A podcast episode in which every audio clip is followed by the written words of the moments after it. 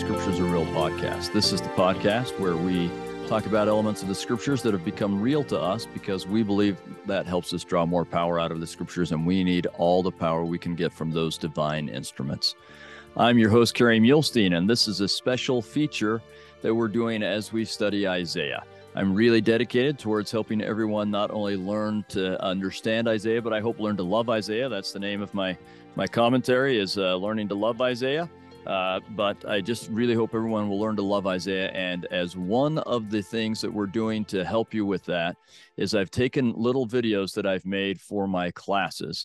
Uh, so when I teach the Isaiah class, there's more than we can cover.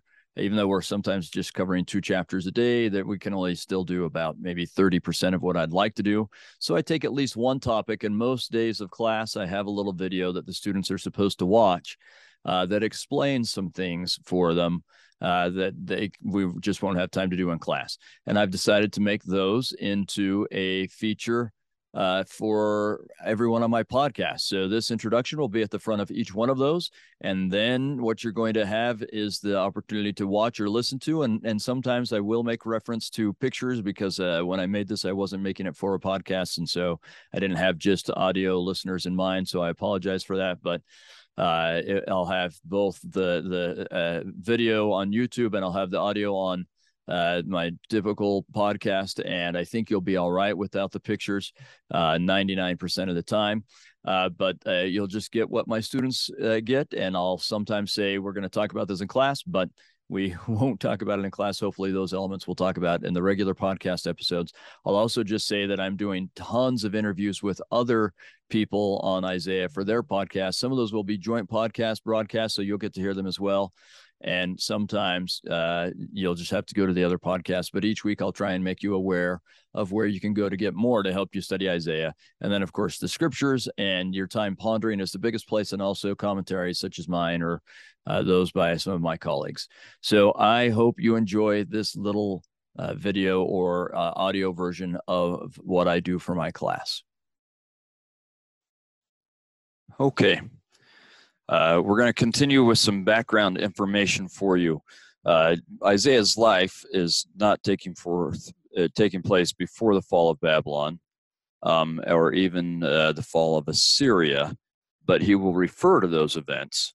Um, and certainly there will be people who will see a lot of his prophecies as being fulfilled in those time periods.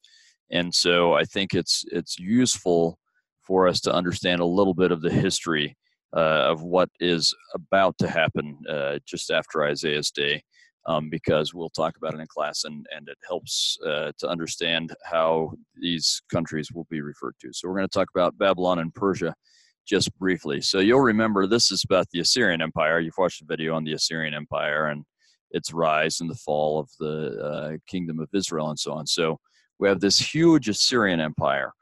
Um, Assyria is in what is known as Mesopotamia. Meso meaning between, Potamia meaning rivers.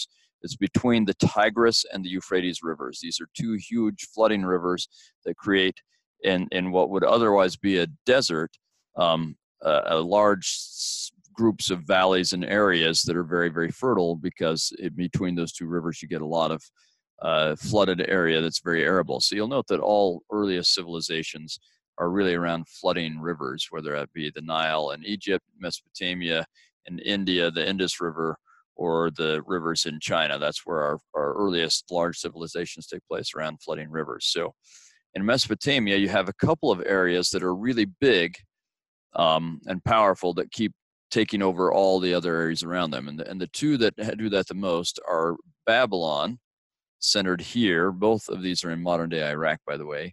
And Assur, which will become Assyria, settled here. So uh, you, you'll get this Babylonian city-state that creates a Babylonian empire, and then they're taken over by the people from Assur, and they become the Assyrian Empire, and then Babylon again, and then Assyria again. So as our story starts in Isaiah's day, it's the largest empire ever created up to that point.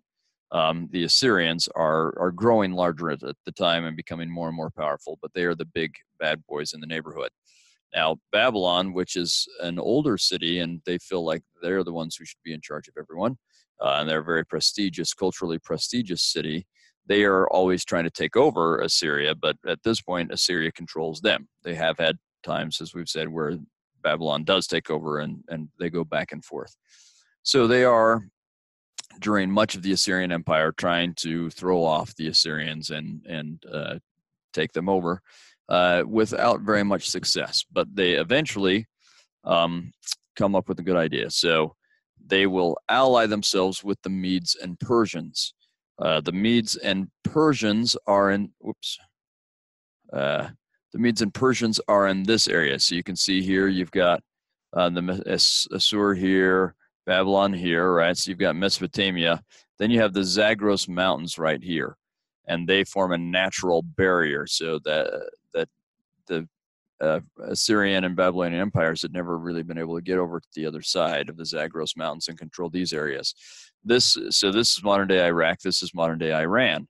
And um, the main people over on this side are the, the Medians and the, the Persians, right? The, the Parsi, and they speak Farsi, and the Persia, it's all from the same uh, phrase. Uh, and there you see Persepolis uh, right here. So the Medes and the Persians are groups of tribes, kind of like the twelve tribes were, just groups of tribes that are loosely affiliated, sometimes warring with each other, sometimes coming together to war against other groups. Um, the Medes will war against Persians and vice versa and so on, but, but they also will ally with each other. So the Babylonians um, convinced the Medes and Persians to get their tribes to come together. They'd, they'd never really fully come together. So the Persians get all their tribes to come together. The Medes get all their tribes to come together. And then together they ally with the Babylonians. And that's how the Babylonians conquer the Assyrians. And immediately they take over the Assyrian Empire and set up the Babylonian Empire in basically the same place and manner. Um, I'll just show you a couple pictures of the city of Babylon as we've been able to reconstruct it. Uh, a huge, uh, powerful city, uh, high-end culture. Here was a, a harp, the remains of a harp. You can see the remains of some of the, the large buildings in Babylon. Um, they had this huge gateway with this uh, amazing uh, entrance. Right here's it's been reconstructed in museums, but this is uh, the, the gateway reconstructed um, and, and different bricks of the gateway. Um, they had these huge griffins uh, that they took from the Assyrians and put in in Babylon. They had temples and all sorts of things, just really an impressive society. And they ruled. It's not a very long-lasting society. You've got um, basically uh, uh, Nabopolassar, Nebuchadnezzar's father, and Nebuchadnezzar and his son. It doesn't last very long. They're very large and very powerful for a while, but they don't last very long, and there's a reason. Uh, so there you can see that they take over basically what the Assyrians had. Um, not as successful in Egypt as, as the Assyrians. There's a reason that they don't last very long, and that's because in throwing off Assyria, they had awakened a sleeping giant. The Persians, once they came together as a group of tribes, realized how powerful they were. They were especially good with horses. You can see uh, the Zagros Mountains in the background there, but it, it creates in this steppe land, it kind of as you're coming down from the the mountains, these uh, great plains that are wonderful for grazing, and, and they're particularly good with horses. Um, and they end up with a leader named Cyrus, who is very charismatic and very powerful and is able to truly unite the tribes behind him so that they become more united and more efficient than ever before. Um, this is something they figured out the Babylonians taught them they could do. And thus they become powerful enough that they um, will throw Or, or really conquer the, the Medes, and then the Medes are, are subsumed in them, and then they go against um, Babylon. Um, and so here you can see again, they, they come from this area, and uh, with the Medes and the Persians, and they, they cross the Zagros River, or, or mountains, and the Tigris River, and, and come and sack Babylon. No one thought that they, that city could be destroyed, but they completely destroy and sack the city. And then they take over the not only the Babylonian Empire, but because they're on both sides of the Zagros, um, they'll start to march against the Lydians up here. So they'll take over modern-day Turkey and even a bit of modern-day Greece. And there are a lot of famous battles between the, the Persians and the Greeks, the Battle of Marathon and all sorts of, of battles, right? So they create what was the largest empire up to that point. Um, and in some ways, this is a breaking point in history. This is kind of the last Near Eastern Empire and the first classical empire. and Rome will take over some of that area from them, but Rome will always want to conquer all of Persia and never will succeed. Um, they, they just can't get back over the Zagros Mountains. Uh, and so the, the eastern half of the Persian Empire main, uh, goes on, even when the western half has fallen to um, to Rome.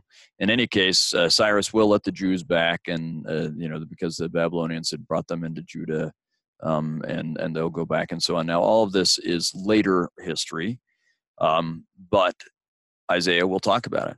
He'll talk about Babylon.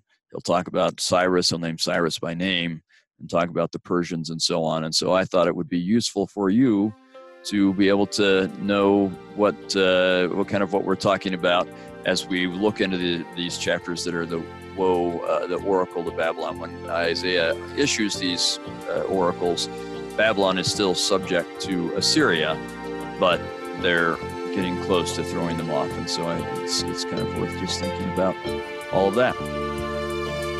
All right, see you in class.